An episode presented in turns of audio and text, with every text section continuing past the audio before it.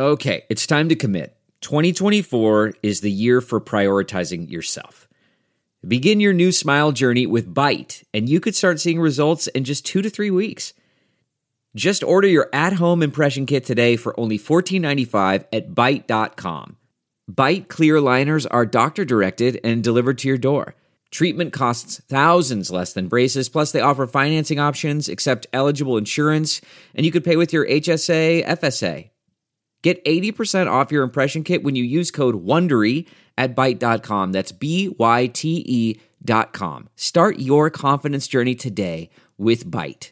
I love that I was able to track down this week's podcast guest on a trip home from Dubai, where she seems to be the trainer to royalty and celebrities. Her name is Bernadette, but everyone seems to call her B. A mother of four, trainer, nu- nutritional therapist, functional medicine coach, and dare I mention, in her former life, a computer engineer. Since her move to Dubai in 2005, she's become a sought after expert in her field, publishing hundreds of articles relating to overall wellness and fitness, nutrition and she has been published in a ton of magazines and newspapers. She actually hosted, I love this part, a network series on prenatal fitness and nutrition.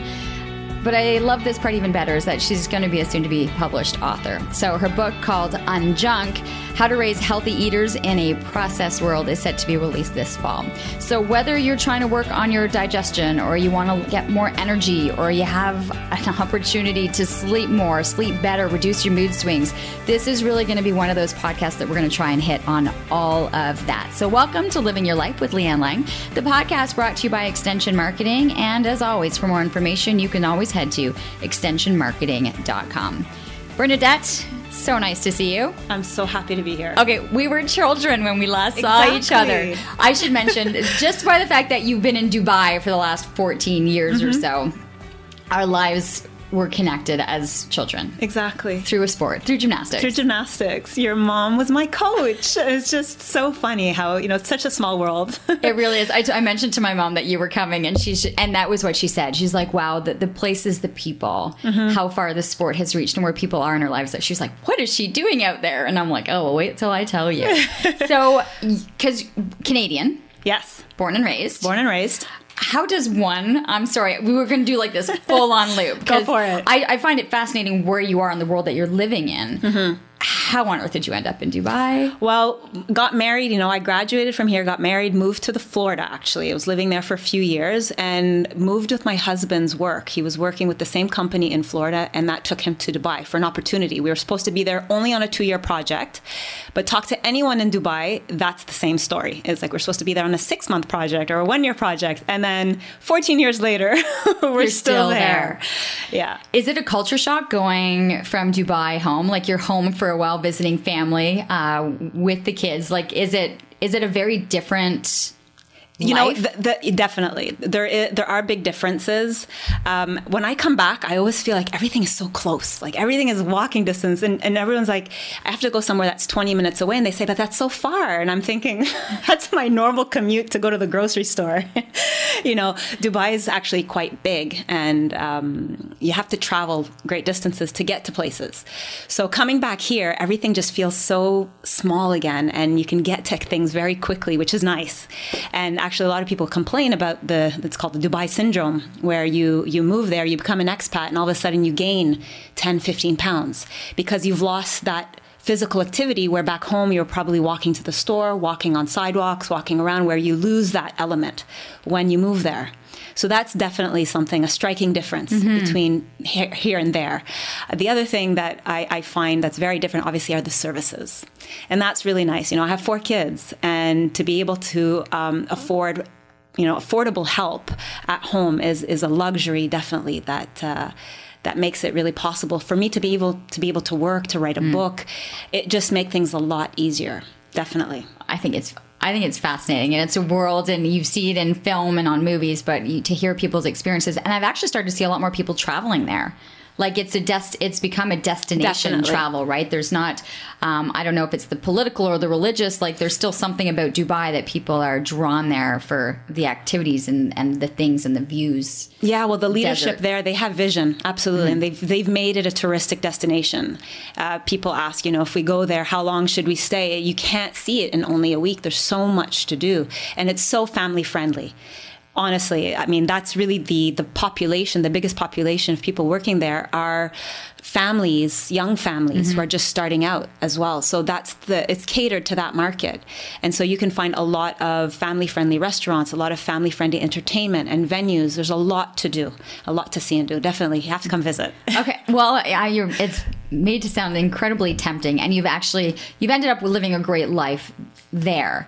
It wasn't i think the life that you intended when you were growing up and you know what you were studying because i'm looking at it like you were you were a computer engineer. Yeah. and and, and, and yet you're going to have a book published on on junk and we're talking health and nutrition and wellness. So I mean, you were very active growing up. I mean, Mm-hmm. you know, you did competitive gymnastics and, and a number of other sports Yes. after you retired from gymnastics. Yes. So, health, wellness, always part of your lifestyle. It's always been my passion. It's always been my uh, my mission to help others live healthier, active lifestyles. And I think I'm the perfect example of someone can always reinvent themselves, and it's never too late. I have never left school, and I always, you know, I joke about it. I say I'm the hashtag forever student. Um, I haven't stopped studying. I haven't stopped learning, and for me, it's every time I learn more. That's more for me to be able to share with others, and that's why I've developed these platforms like my website and online social media to be able to share all this knowledge that I have that I've accumulated over these years from the different elements you know from being a computer engineer. You know i don't regret studying engineering because it really did shape the way i think. I'm very analytical in the way i think and the way i process information. Um, and so that's helped me in, in many different areas of my life. So i don't regret it um, but absolutely health and fitness was my passion and it was my mission to help others live healthier lifestyles. And it wasn't until I had my firstborn in Florida that I decided, okay, I have to go back and study and do something that that I love, that is my passion. You didn't love the computer engineering. I didn't. I was miserable for two years. Working in high tech, taking apart computers, you know, doing programs, software, engineering, coding, it just wasn't my thing. I'm a people person. I want to be helping people. I I, cannot picture you, you know, in a Yeah. back room taking apart a computer and trying but to I figure did out how it. to re- you know, I did it for two years, and you know, through, it's funny because throughout those two years, I'd be sitting in my cubicle thinking about my colleague next to me, how to get her healthy or how to get him healthy, and giving them tips. You know, I was still doing that, even though my career was in engineering. I was still my mind, my mindset was on helping other people get healthier. Even in university, studying computer engineering, I was teaching kickboxing classes to university students as a hobby. You know, but I really turned it into my career when I decided to um, go back to university and I did my master's in exercise science and health promotion. That was the first step towards becoming a personal trainer and, and more in line with my passion. Did you feel it necessary to have the education to back you? I mean, there's a lot of people now, you look on Instagram, right? Everyone's an Instagram fitness coach. Mm-hmm. They're showing, you know, workouts. But yet, when you have the education and the science behind it, it gives you an added value. Yeah, absolutely. And I never and I never thought of it as I have to have this in order to be seen as credible. Um, I just thought I needed this knowledge and I wanted to learn as much as I could. And you know, getting it from an educational establishment is is the best way to do that. And so it's just been adding layers to my level of knowledge throughout the years. And then I got to a point where I was training you know celebrities and training royalty and i never ever had to market myself that's one thing that i realized that really comes easiest to me was word of mouth you know Right. Okay. So let's do that. So you're in Florida, you're doing your computer engineering, you go back to school, you have your firstborn, and oops, oh my God, we're going to Dubai. and so you end up in Dubai. Because we're not talking about, you know, we're not talking about the royal family in London here. We're talking about like, because the royals in Dubai, like it's. in the uae yeah it's it's very different. Yeah. It's so how so you've moved to Dubai. Yeah. How on earth does one have access, or did you get? how did i start How did you start? Seriously. literally literally it started with a talk that i gave um, they were having a well-being conference and i spoke and i got up on stage and i did what i do and, and educate people. And that's after that talk, I got my first client, my first personal training client. And then it just started to grow from there. I got into magazines. Um, I again, I was teaching classes in gyms, and I was getting clients from that, and it just started to grow naturally. And I never ever had to market. It was that one talk that led to that one client, that led to the second client, and on and on. It went that way. Okay, how does how does a royal client get mixed in there?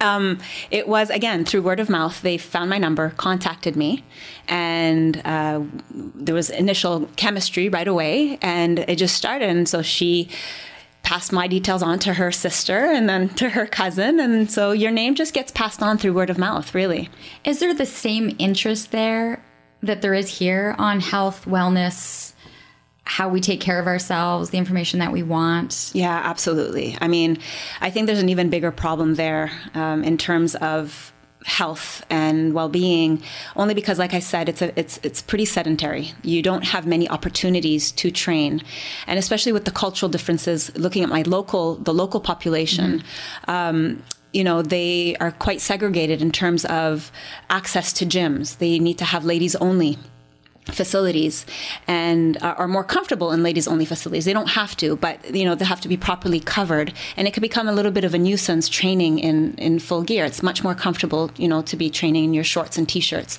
So they and can they do that when it is in a a female, female only. only. yeah absolutely and so they do they do cater to that there are days that are you know female only um, training sessions where you can go you feel free ladies only and they can be completely comfortable in their own clothes. Um, so they do cater to that, but it just becomes more difficult for the local population to continue to stay active once they hit that uh, age where they have to cover. And so uh, it does become more problematic. And so the services start coming to them instead. So personal training is mm-hmm. really in demand where they want people to come to them. It's much easier. Um, and so I was actually doing at one point, I was having families get together and we were training the whole family together, uh, which was a lot of fun. It's interesting. Yeah. I, I okay, I'm going to ask this question. I don't know if it but aesthetically when you know a lot of times people in north america you're working at so you feel and you look good mm-hmm. in clothes right you want to look like you're in shape when you're covered, yeah, is there still that same? Oh yeah, they do because I mean they get together. They, they okay. get together behind closed doors, right, with uh, ladies' events or family events, and it's just when they go out in public that they would you know put on the hijab and and you know walk out in public. But uh, behind closed doors, they're just like you and I today, you know, and they uh, have the same body image issues that all of us have. when you're looking at the information that you're sharing, I know you have this audience audience in Dubai, but a lot of it is coming back to North America, right? You're mm-hmm. writing this book on junk. It, it, it, really has the focus on the processed foods and what we're doing to our kids here yeah. in North America. So it does translate both ways. So let's kind of go through some of that. And what was the idea? I know now as a mother of 4 mm-hmm. you know, as much as exercise came into play when you were looking at writing this book, what was the idea and why did you feel the need for it? Really, the idea came to me when I started realizing that a lot of people were asking me the same questions. Parents kept coming to me asking me, What do you feed your kids, and how can I get my kids to eat healthier? You know, it happened with a client who had a 12 year old obese son. That was really when the light bulb moment happened for me. But I realized I'm like, I get asked this question a lot, doing what it is that I do, and knowing that they ha- that I have children. They want to know what is it that I feed my kids, and how can I help them get their kids to eat healthier? Because society again is not helping parents raise healthy eaters because it's everywhere right? You have the birthday parties you have the concession stands after the school uh, activities or after the activities you know you'll have the vending machines uh, guests come over visitors in dubai it's a very transient country so you're constantly having people come in and out and it's polite thing to do is to bring something from the duty free and what do they offer at the duty free but junk food?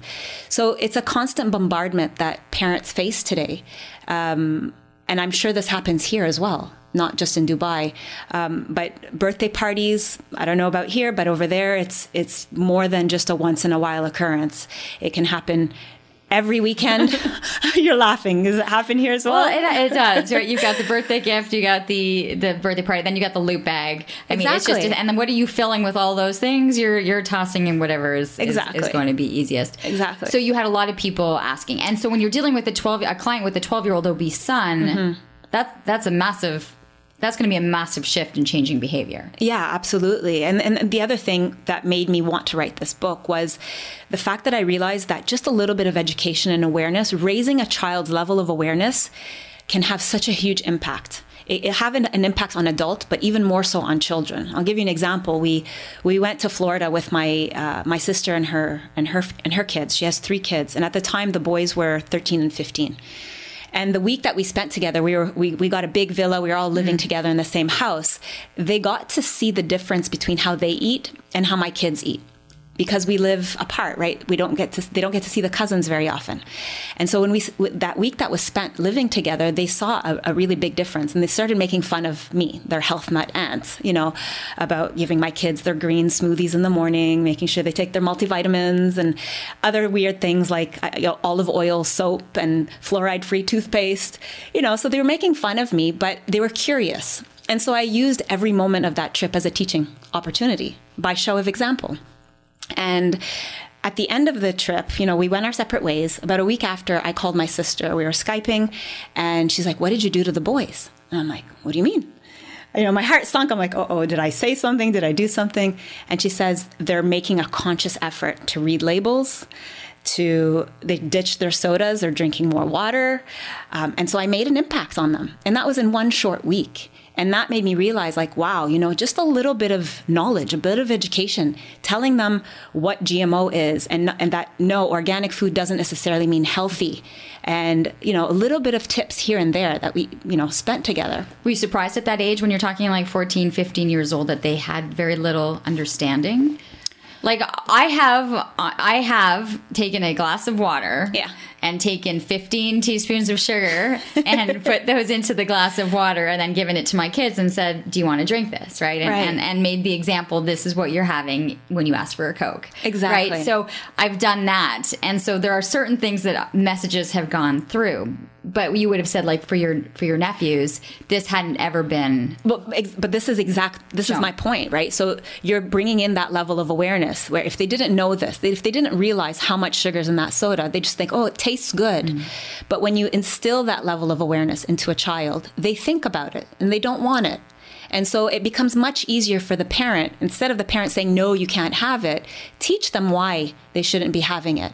And that's the whole point of Unjunk. It's teaching parents, giving them the tools to educate their children in a simple, easy, understandable manner through exercises like the one you just explained. Okay.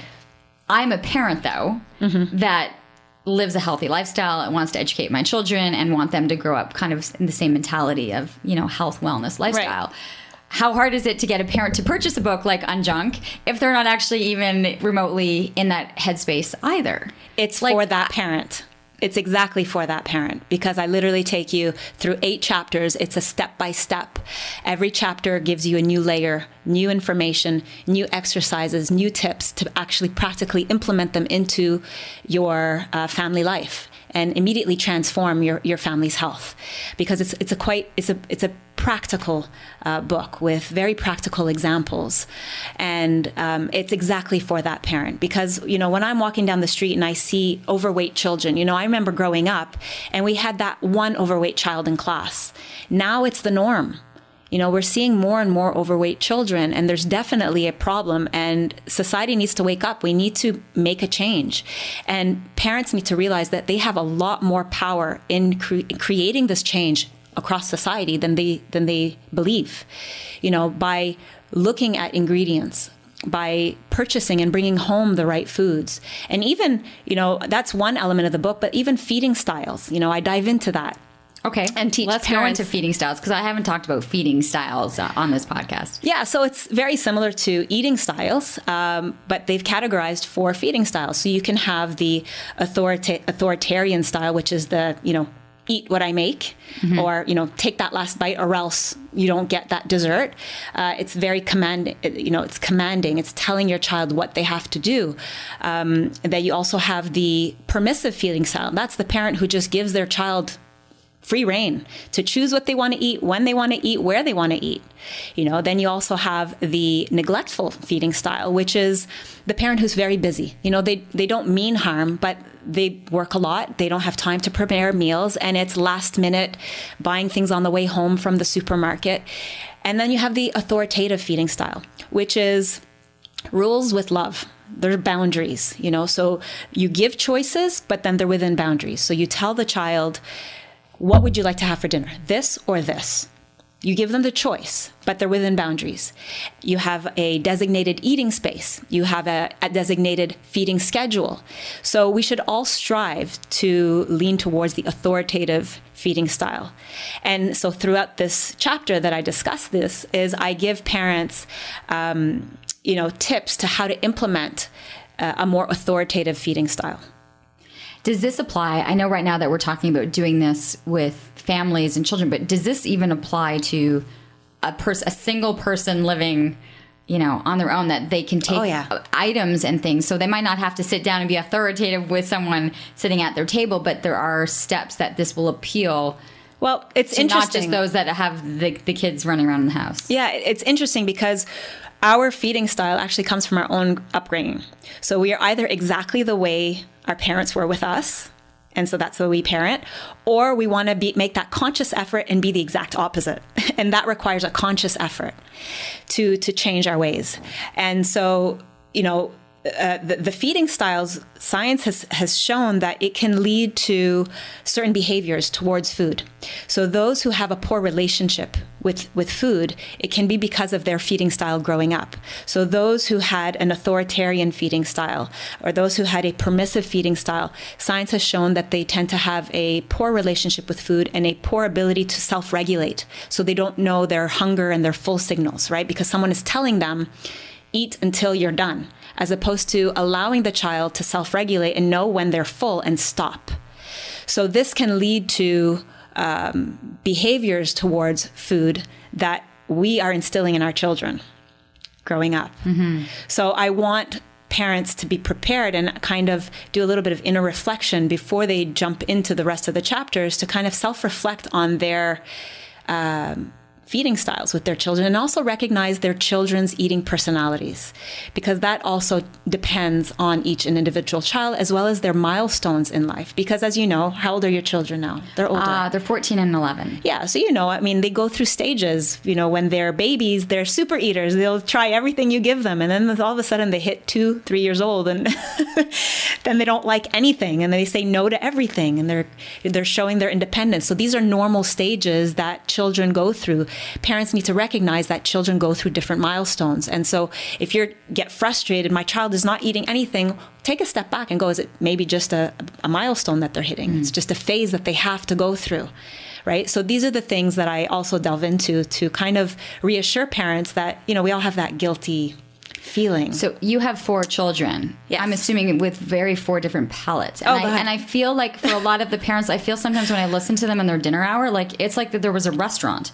Like someone ordered this, and the other kid Absolutely. ordered this, and then the next thing you know, they've they've created three Short different meals kind of going, what what are you doing? Yeah, they become short order cooks, and, and then you resent, where, and then you kind of then you become resentful, and then you don't want to be in the kitchen, and then this then the spiral starts. exactly, and then you just give up, and that was exactly my sister um, with her kids. Is they were extremely picky. Each one, you know, wanted had an opinion. There was never anything she made that appealed to everyone.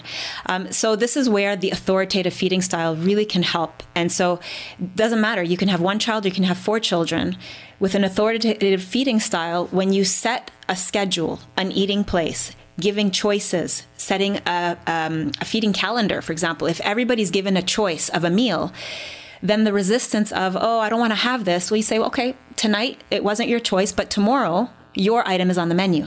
It kind of creates balance at home. And so you don't end up losing your mind, you know, catering to five different palates. In some of the chapters that you have, uh, understanding the food industry. Mm-hmm which it's a, it's a deadly beast. am, I, am, I, allowed to say that? It yeah, is a massive is. machine that has tried to educate and trick us and do a number of different things with mm-hmm. us, right? We had the whole no, no, fat when really it was just everything was high in sugar, right? And so now we're looking at the sugars and the fat's okay. Like they're constantly bombarding us with yeah. information really just to under yeah. understand their bottom line, right? Yeah. Exactly. And that's why I felt the real need to dedicate a whole chapter to understanding the food industry.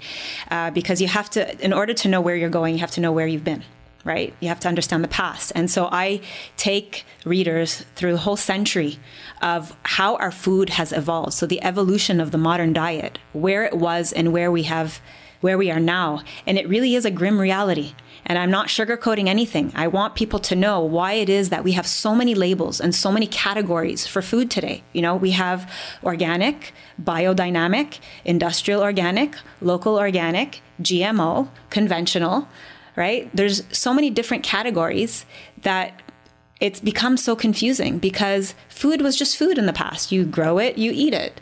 Now it's been like you were saying, so processed and, and it really has changed and evolved over the centuries because of certain events, like the war, for example. It was because of World War II um, that they created hydrogenated oils because they needed something to last the voyage overseas to send food to their soldiers. So it wasn't to, so it wasn't set out to, you know, hurt our health mm-hmm. and damage our hearts. It was created out of a need. And so were a lot of other these products, even processed foods. You know, when people left farmlands there and, and moved to factories, people had no no time to cook anymore. And so convenience foods were needed. And so that's when they started milling grains and creating processed foods and flour. Uh, they started realizing that people were becoming sick, and uh, you know beriberi and pellagra and all these diseases started emerging because of nutrient deficiencies from these processed foods. And so food fortification programs began, and that's where fortification of foods began. That's why you see milk with, you know, fortified with vitamin D and vitamin K and cereals fortified with vitamin C and all these nutrients because they realized that processed food was void in nutrients and causing nutritional deficiencies. So again, it's not because they were seeking to hurt people's health, um, but it was out of a need. Unfortunately, we don't have that need anymore, and it's still around. and that's what people need to understand that we don't need these foods anymore, and we need to go back to the way foods were. At a time when you used to just take an organic seed, plant it in good soil, um, you know, biodiversity, having many crops, not just one crop, which is the way we have today, you know, good filtered water, clean sun, and then food grows naturally through Mother Nature. And I think if you bring it back to basics, food becomes pretty simple. You know, eat what the sun touches, what the earth brings us, what we can kill on land or fish in the sea, and um, really avoid anything man made. God, I love that. I'm, I'm, interested to see what that chapter is like, you know, yeah. to, to, be able to understand that. So you kind of go through this and then you talk about the labeling. Uh, I, can I hit on a little bit on the sweet, sweet temptations? Yeah, because I think, I think sweet temptations is really the biggest battle mm-hmm. um, that many people face, not just our kids. Yeah, exactly. And so in that, I grew chapter, up never having dessert. Like dessert was not an option. And what about today? Compare it today to today. There's no dessert in the house. Okay. But it was a long, it was a process. Like, there is like they can go and the the kids will always ask, "Can I have something sweet or something?" Mm-hmm. But it's not like there's a planned. Right. There's never a planned dessert. They can just go in and get something sweet if. But what about outside of the home? Do you feel that there's a difference in the amount of sweets available outside of home when you go to other people's homes, for example, or yeah, but it's it's when you're like entertaining. But like even when I'm entertaining, I totally forget to buy dessert because yeah, it's yeah, just yeah. not part it's of not, my. It's, it's right. not part of me, so I always forget. And so when people say, "What can I bring?" then I'm usually like, "Oh, do dessert because I don't. You don't you know, do that. I don't really do that. Yeah. Right. But it is a huge problem, and I mean, I think it's not just desserts per se, but it's hidden sugars, uh, and that's something that I want to highlight uh, in the book, and I want people to know in that chapter is that uh, in in things like breads, in ketchup, in condiments, you know, in cereals, uh, pseudo sugars as well. So these are foods that act like sugar in the body. Aren't necessarily white table sugar, but in the body act like sugar and can have the same effect. And that's things like white rice and breads and pastas and pretzels and crackers and all these pseudo sugars. That's what I call them, mm-hmm. can spike blood sugar just as much as white table sugar. And then you have obviously the healthier sweeteners like um, honey and maple syrup and coconut sugar, but they're still sugar in the body. They will still act the same way. Yes, they have more nutrients, mm-hmm. but they do still act the same way in the body. So I take the reader through this journey again of how to calculate sugar. Because again when you when you look at a product and you want to go okay how much sugar does this product have? You look at the grams but that doesn't mean anything to people. So i, I explain how to translate that into teaspoons and i could share it right now with your listeners and it's a very simple division. So uh, you divide the grams of sugar. So one teaspoon is equal to four grams. So on the product, you would divide it by four to get the number of teaspoons. So let's say it's 24 grams of sugar, you divide that by four at six teaspoons. And then you could immediately visualize what te- t- six teaspoons of sugar would look like. And I even encourage parents to, you know, grab a cup like you did and measure out six teaspoons. And oftentimes children are very shocked. Adults are shocked and it's enough to kind of go oh, okay let's start examining our labels let's start looking at our sugar content. And you want to aim for a percentage of sugar that's less than 20% in a product. And you do that by looking for the grams of um, sugar and the grams of the total carbohydrates and you just do a quick uh, division to find the percentage uh, of sugar so, in that product. So you do that. So when you're talking about sugars, because I've had other people that have sat here and said anything underneath the what the actual ingredients are. Mm-hmm. Doesn't matter as much because if you can't even understand if that first couple of items on, on that nutrition label are, are words, are things you don't know how to pronounce, mm-hmm. you don't know what they are, then toss it right away. This podcast is brought to you by Extension Marketing. They are a new breed of marketing agency that acts as your virtual marketing department, designing and implementing cost effective marketing strategies that will grow your business. I can speak to this personally, as I've been using the extension marketing team to help me launch and grow my business. Founder Pat Whalen has been a lifesaver for me, a genuine coach guiding me along the way into uncharted territory. Tell them you're a friend of the show and receive a free one hour consultation. Check them out at extensionmarketing.com. Well, okay, that's a good way of looking at it, but I take it a step further and I want people to understand those ingredients that they don't understand because many of those ingredients that they don't understand are hidden names for sugar. right. Right. So I actually give people a list you know, of 79, 80 names, and there's a lot more of hidden sugars uh, that can be used, uh, not just sugar, but, you know, other things like sorbitol and even sugar alcohols uh, that don't necessarily have to be listed in the uh, nutrition facts label, but have to be listed in the ingredients. So just being aware of these things. If it says that it's a sugar free product, then you're guaranteed that it's going to have sweeteners, artificial sweeteners, or sugar alcohols in the product. And again, it's not something that you would want to be having uh, because these can cause, um, you know, digestive upset for a lot of people. Kids too? Yeah, absolutely. So sugar alcohols are not as easily absorbed through the intestinal tract into the into the bloodstream, and so it can cause irritation. And actually, sorbitol has been shown. I think it's 30 or 50 milligrams of uh, sorbitol can cause diarrhea, and you'll often see it in sugar-free candy, uh, fat-free candy, and sugar-free candy. They'll have a little disclaimer that say may cause you know intestinal discomfort and it's tough right because you think you're, you're trying to be as a parent make the right decisions and so you're looking for things that are having this and, and you know the next yeah. thing you know some of these products are actually having the side effects uh, on others okay so those were kind of some of the um, the subjects in this book um, i like the chapter the dealing with resistance to change because mm-hmm. this is when this is where the friction yeah. I would think occurs. Yeah.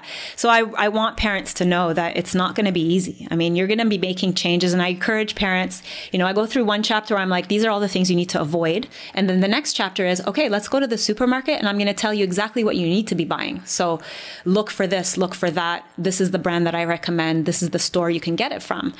But then you can do all that. You could take your child to the supermarket, buy all these healthier alternatives, come home, And then your child takes one bite and goes, I don't want it. you know, and, and then doesn't want it at all. And then you're stuck with, okay, well, now what do I give them? So it's normal. It's going to be part of the process. And that's why I dedicated a whole chapter to dealing with the resistance to change because children need, they say it actually takes 15 exposures to a, a, new food for a child to accept it. And what do parents do? Maybe one, twice, three times max, and then right. we give up. Nope, our child doesn't like it. So it's important that 15. 15. 15 exposures. So you have to be super persistent with kids. And if it's if your children are really not accepting healthy food, keep trying. That's honestly the best tip I can give you. You have to keep even if they just lick it, taste it, put it on their lips, let them touch it, feel the texture those exposures count. And I mean, take yourself as, as, an example. As a child, were there certain foods that you didn't like that now you love as an adult? Absolutely. Yeah. Our taste buds change. And so you can expect that to happen with your children as well. So don't think that my children only loves carbs and won't touch protein or vegetables, you know, and so you only give them pastas and you only give them rice. Encourage, have that food that they absolutely love. Have it there as their comfort, but encourage them to taste these different foods and always encourage one new food at a time. You know, don't make it this full plate with nothing that they like on it because that's just going to cause stress at meal times. Make sure that they do have something that they do enjoy, but encourage that they taste that new food first. So as many exposures as possible. Then the other thing is you have to be the example. You know, we can't expect our children to eat Brussels sprouts if we're not eating them ourselves. And I, I say this a lot, but uh, you know, I, I can't tell you the number of times I make a plate and I make my children the same plate, but they want to eat my plate. Somehow it looks better on mom's plate. but it's also better when you're not showing your plate and then they have something completely different on it, which often happens, right? You've got the kids' meals and you've got the adult meals. Well, and I encourage that we all eat the same. And that's uh, going back to the authoritative feeding styles. You make one meal for the family and the whole family eats from it. And the other thing is serve family style meals. So you put the food on the table and let the children pour it for themselves. If they're old enough, obviously you help the younger ones. But for older children, let them serve themselves, you know, from the food that's on the table. But you make one meal with a few options for everybody to choose from. What was the response to the idea for the book? I mean, I know the release is coming out uh, mm-hmm. in the fall. Just to be able to know that there was so much information and to be able to start writing it, putting in chapters, like how long yeah. of, of, of, a process was creating this? You know, this is interesting because my book was actually an online course a few years ago. So I developed this as an online course two years ago. And unfortunately, we had a communication ban in the UAE, and I wasn't able to run the course anymore. And I had just started it, and I got so I got amazing feedback from the course, and I didn't want to just pull the plug on it. It, was just sitting there for a whole year, and you know, I was telling a friend of mine, you know, I have this course, and I from that course I was giving participants a recipe collection to be able to make healthier alternatives. And I'm like, I'm just sitting there. And I said, it's, it's like a book waiting to be written. And she looked at me and she says, you totally should turn this into a book. And I'm going to introduce you to a publisher. And that was it. You know, she, she made the, the introduction. Mm-hmm. The publisher loved the idea. And I actually ori- originally uh, pitched just a recipe, that, that recipe mm-hmm. collection. And she says, no, I want the full lifestyle, the full program that you're giving as a book. And so that's exactly what I've done is I turned that course, um, into a book. So it was well received as, right. a, as a course. So it's interesting though, but it was because it was written, written as a course, it's almost like as you're going through the chapters, you're it's like you're taking this course, right? It's exactly. Like, it's like you're checking off the checklist, making certain adjustments, studying a certain aspect. Exactly. Uh, so I can see that it would actually have it would it would read well and work well as people being able to implement it as they're doing. And it was great because I got that feedback from the participants who did do the mm-hmm. course, and they, it changed. They did. Every single one had successful results in helping their kids eat healthier. So it was a successful course, and so I'm really excited to turn this to have turned this into mm-hmm. a book and be able to reach a much larger audience. You are reaching an audience now, though, based on just your social media and even on your Instagram. And mm-hmm. so I was going through it and looking at it and realizing that you have so many like each post it's kind of like here's one option here's how you change it. Here's one way of looking at things here's how you change it. And i hope you don't mind but i want to talk a little bit because you do bring in toxins and things in the house. Mm-hmm. and, and, i mean and gosh you mentioned it when you were talking about your nephews that you were using this fluoride toothpaste. Like i'm like i'm like i'm coming back to that. And i know that it's something that you have done in terms of what's in your home that you have automatically swapped out for other things? Yeah, well, the first thing is cleaning products. I mean, I've just ditched, that was the first switch that I made. Um, and why? Again, just trying to go toxic free, knowing uh, just from the learning that I've had over the years, I know that we are bombarded with a lot of toxins. And yes, our body is designed to handle them. So I don't want to scare people in thinking like we're doomed. Mm-hmm. But try as much as possible to reduce the toxic burden on the liver, on, you know, our detoxification system, which is, you know, we, we poop it out, we pee it out, and we sweat it out. Um, and these are processed through the body through these streams, but there are ways that we can help our body detoxify, and that's by minimizing the burden.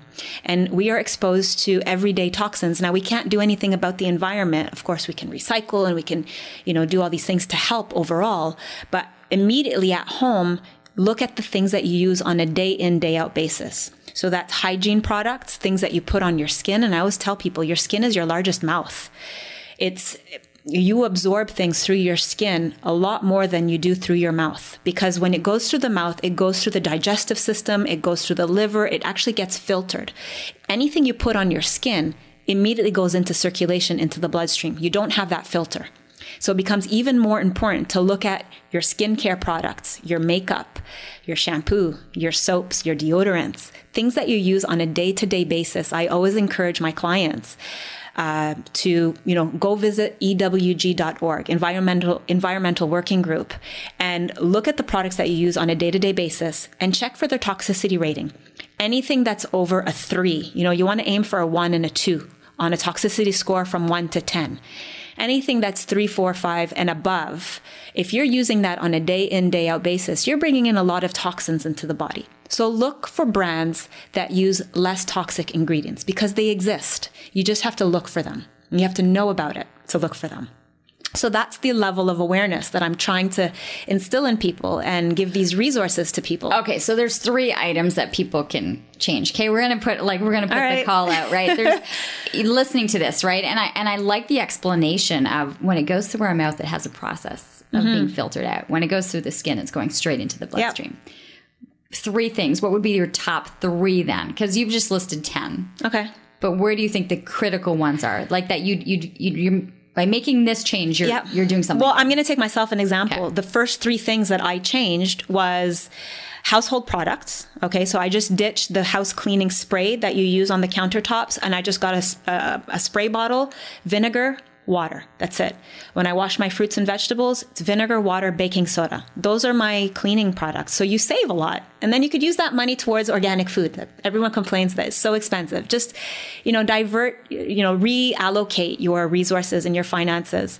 Um, the second thing that I changed was my deodorant.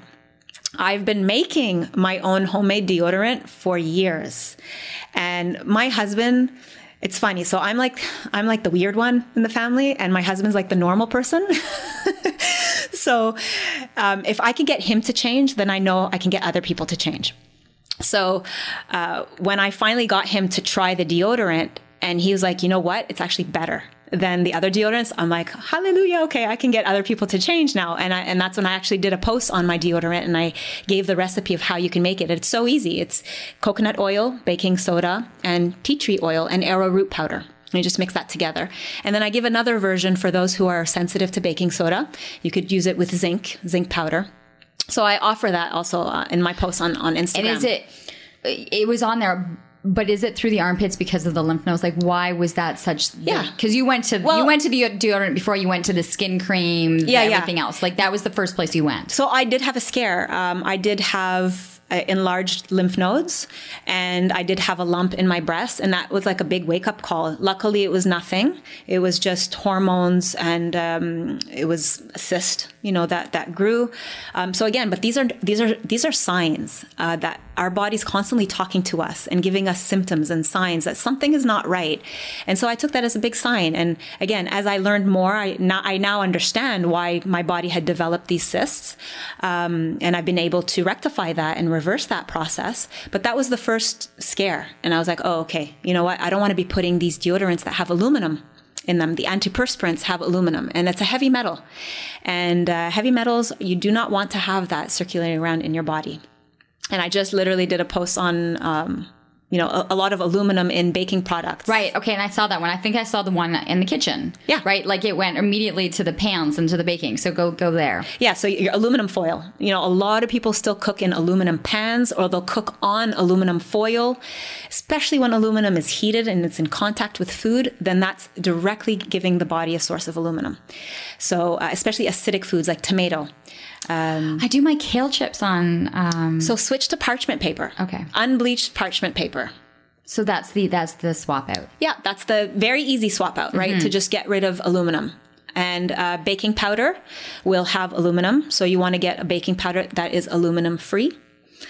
Um, and uh, but we throw aluminum on like then i'm thinking okay so i put my asparagus and my broccoli in aluminum fold it up and put a little oil and salt in and hand it to my husband and i puts it on the barbecue okay so for that what i would do is put it in parchment paper first and then wrap it in the aluminum so that it's not touching the food directly so that's a way you can hack it okay yeah that's one way. And then I think there's silicone that is like resistant to high heat mm-hmm. that you can use on the barbecue that can be used instead.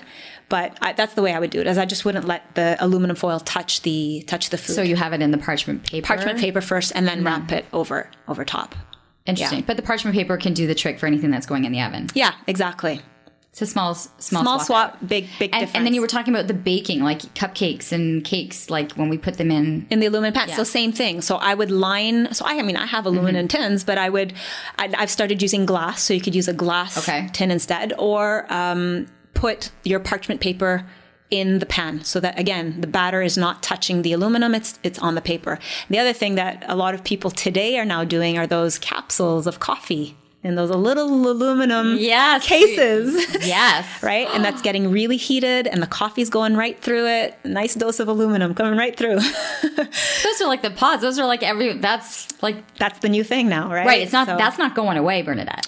Well, I encourage people, you know, I'm not telling people don't drink your coffee, right. but you go get your nice fresh organic coffee beans because again coffee is one of the highest crops pesticide sprayed crops in the world really high in pesticides so get a nice organic bean um, grind it yourself get a machine that does the grind and brew and that's what I got for my husband because he loves his coffee. I don't drink coffee, but he does. Okay.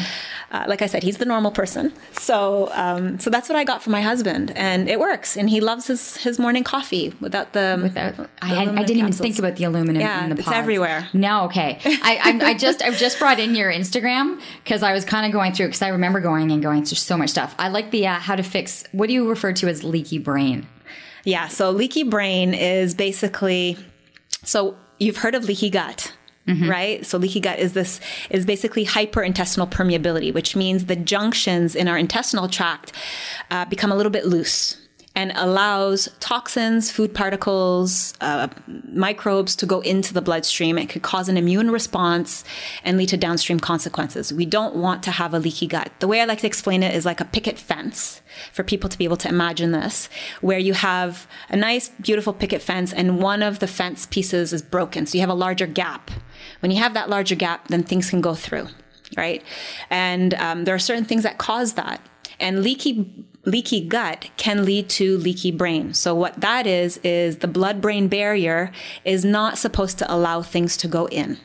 And when it becomes leaky, then that can lead to uh, brain inflammation and then mental health issues, you know, the brain fog, the depression, the anxiety, and all of these things that are very, very prevalent today. So the two are completely connected.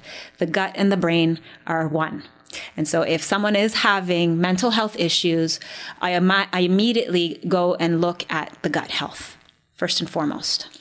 Okay, so when I look at this post, so is where you want to maximize. So it's maximizing certain foods and minimizing others that are finding their way into, as you would mention, mm-hmm. like the little crack in the fence yeah. that are making their way into yeah. the into the stream. All right, so we've got on your how to fix. Let's go with the maximize. It's pretty I mean, I'm going to go right off the bat with things that, but vegetables, good quality proteins, uh, healthy fats like your avocados, and then you sun, exercise. But then there's a couple of other things I want to hit on. So you have um, turmeric mm-hmm. or um, curcumin Uh-huh. and turmeric, Yep. um, matcha tea, and you have chamomile tea. Those are three additional ones to this list. Yeah, so those ones have been shown in literature to help with brain health specifically. So this is why I added these.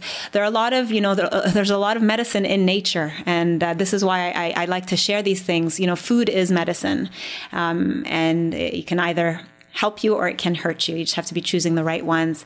And so curcumin is, has the most evidence-based literature. I mean, it, it fixes almost everything.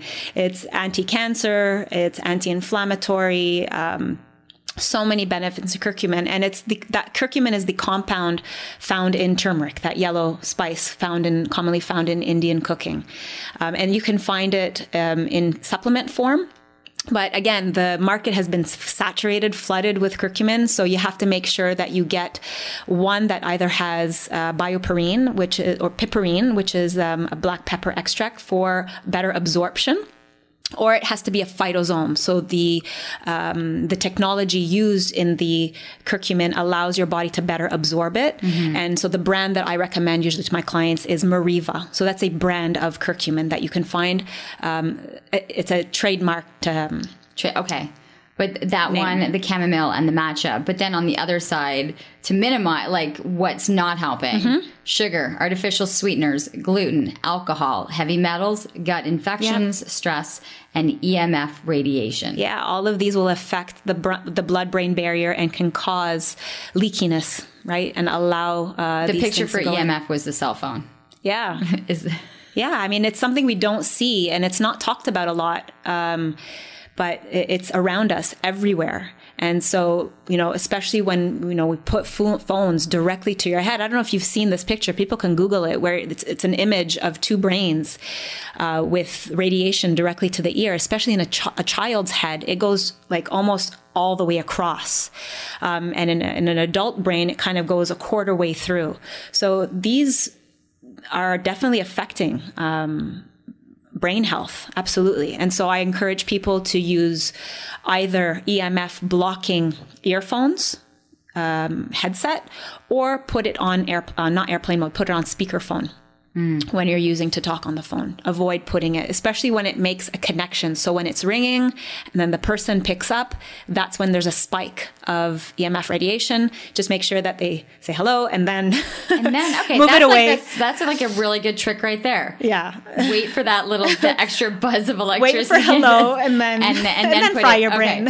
uh, like I'm looking at I'm looking at the page right now. You know, three steps to detox mercury, um, safest fish guide, four superfoods, healthy sweet swaps, how to get the vitamin D up, estrogen mimickers. Okay, let's do That this was a big one. Oh my gosh. Okay, estrogen. Mimickers. That mimickers. one went viral. Like you've got some great yeah, you've got some great things going here. BPA, trixolin. Yeah, triclosan and phthalates. Okay. And then another one, obviously, the, you, there's only so much I can put Yeah, on a little on picture, but Yes. also glyphosate. So, which is found in pesticides, what they spray on food. So, th- again, more reason to go organic and eat organic foods. And estrogen mimickers is exactly that.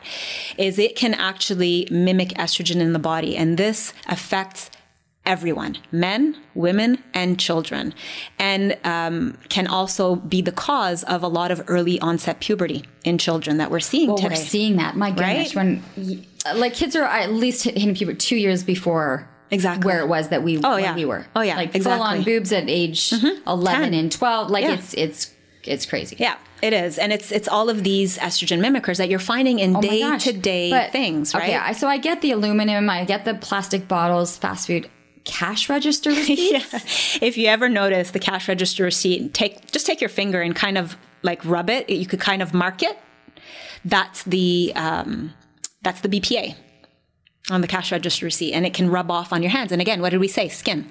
Skin. It's it's your right into my it goodness. goes right into circulation. Okay, and then we go into your deodorant, toothpaste, all the stuff that All of those have triclosan. Yeah, I, I don't mention brands because I don't. No, wanna, there's no brands. I'm not. Yeah. I'm not doing that. Um, and then unfortunately, where we kind of like this, but our scented candles and our room fresheners, and our- fragrances. Yeah, yes, plastic wrap, yeah, exactly. nail polish. Exactly. All of these things, right, that we use on a day-to-day basis. If you're struggle with if you're struggling with endocrine issues, if you have bad P- women, you know, if you have bad PMS, heavy uh, periods, irregular periods, you know, clearly you're having imbalanced hormonal issues, bad mood swings, tender breasts, um, start looking at these sources of xenoestrogens that are coming in from everything, all the products that we use. I can see why that one was such a very was a popular post, and I just it's amazing because I want people uh, Bernadette.abraham uh, to find it on on your social media, but it's some really some great information. Like I'm going, Thanks. I can't hit all of these, you you. know, but I'm just like for people who want to be able to share it. And why I found this to be so interesting is that there's a ton of information that's just available for your everyday, kind Yeah. of almost like quick tip, Yeah. kind of a quick reminder, um, something else, um, and even to be able to question certain things, like do you want to be gluten free or how to be able to do that. And, Mm-hmm. um, okay, I'm going to put this down because like I could just keep going and going. And you know, a lot some of my content and inspiration comes from my followers. It comes Mm-hmm. from people who send me direct messages. It comes from conversations that I have with clients, with family, with friends.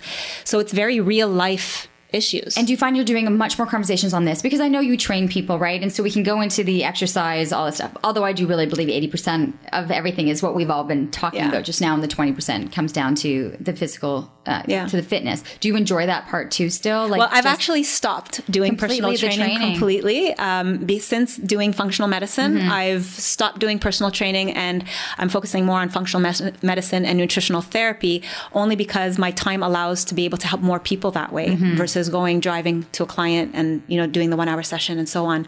Um, and I've I'm able to help people actually worldwide. I have clients all over the world now uh, because there's so much that you can do and so much information that I can get through lab work and functional testing. So I can really help people anywhere, and it's really great. is that the key is, is to understand the blood work. So you want that from, from your client to say, okay, what exactly is going on in your body? And Yeah, I mean, through subjective forms, health history form, uh, food journal, uh, nutritional assessment questionnaire, uh, based on their symptoms, uh, this is where functional medicine shines. Is it really it's a puzzle piece, right? And the more information you have about the client, uh, the clearer the picture becomes. And then from that, I can go, okay, you know what? I just need to confirm a few things. Let's get some tests done.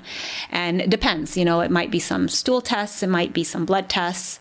Uh, it all depends on what the the client is. Um, is having issues with. And what's the what's your wish? Like what is the outcome that you're looking for with people? Well, my mission, honestly, is um, is very clear. I mean, it's like a mantra. I wake up in the morning, and that's what gets me out of bed: is to make a positive impact on people's health on a large scale, make a global impact. And I really feel, I hope that my book, you know, at the last chapter, is it's dedicating to. Uh, dealing with society, you know, the inf- how to deal with the outside influences, and I encourage people to speak up, to um, demand better, and I believe if everybody did that, that we really can. You know, money is powerful and these companies are driven by money. And if the consumer demand changes, they will be forced to change.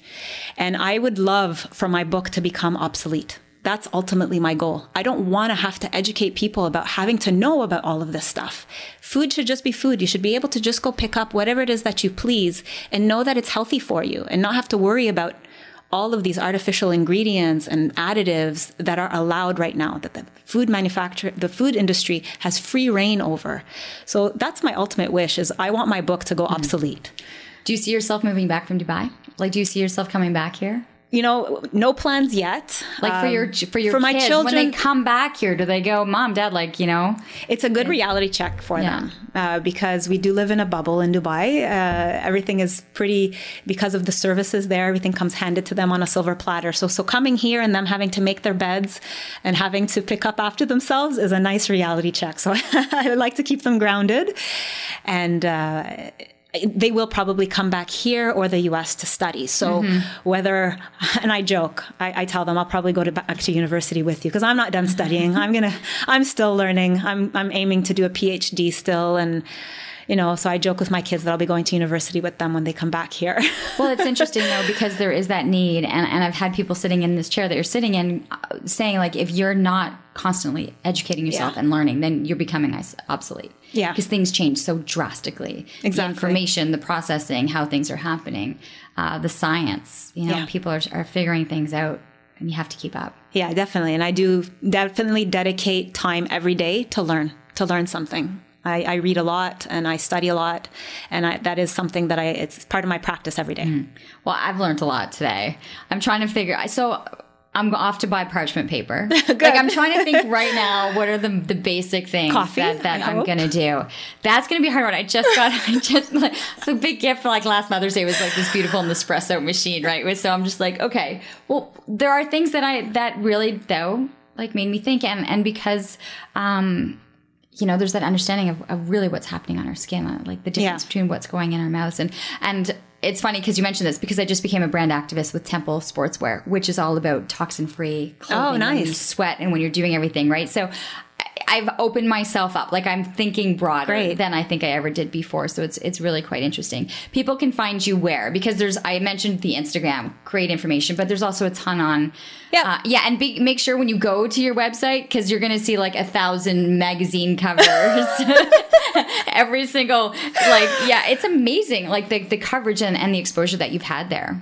yeah, it's cool. I well again, 14 years I've been there, and I have been, you know, I had regular regular radio sessions. Actually, when I go back, I, somebody's just asked me to do a regular uh, guest appearance Mm-hmm. on a radio station there. So hopefully, I'll start that up again. So it's there's everything there. So There's have fun. There's a ton of stuff on on Yeah. the website, and people can. That website is So the website is my name, BernadetteAbraham.com. I have a blog as well. Uh, so it's Bernadette Abraham. Um, blog.com it's all connected though if they go to the main website Yeah. it'll take them to the blog and then instagram uh, and facebook that's where i'm most active so bernadette.abraham Right, Uh, so active on on Instagram. Some really great material that's uh, that's waiting for you there. It's so nice to Thank see you. you. Thank you so much for having and me. It's to be honest with you, you look the same. So do Like, you. You look exactly.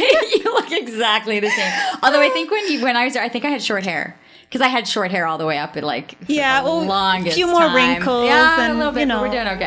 uh, I just want to say thanks so much, Bernadette. Safe travels back to you, but Thank you so enjoy the time that you have with your family. And uh, thank you so much for listening to another episode of Living Your Life with Leanne Lang. Keep in mind, please share, like, subscribe, let people know that you're listening. You can find the podcast pretty much everywhere at this point, and also just been added to iHeart. So anyone asks me, like, just type the podcast in; it'll pop up wherever you're listening. And really do appreciate the support. All right, everyone, have a great day.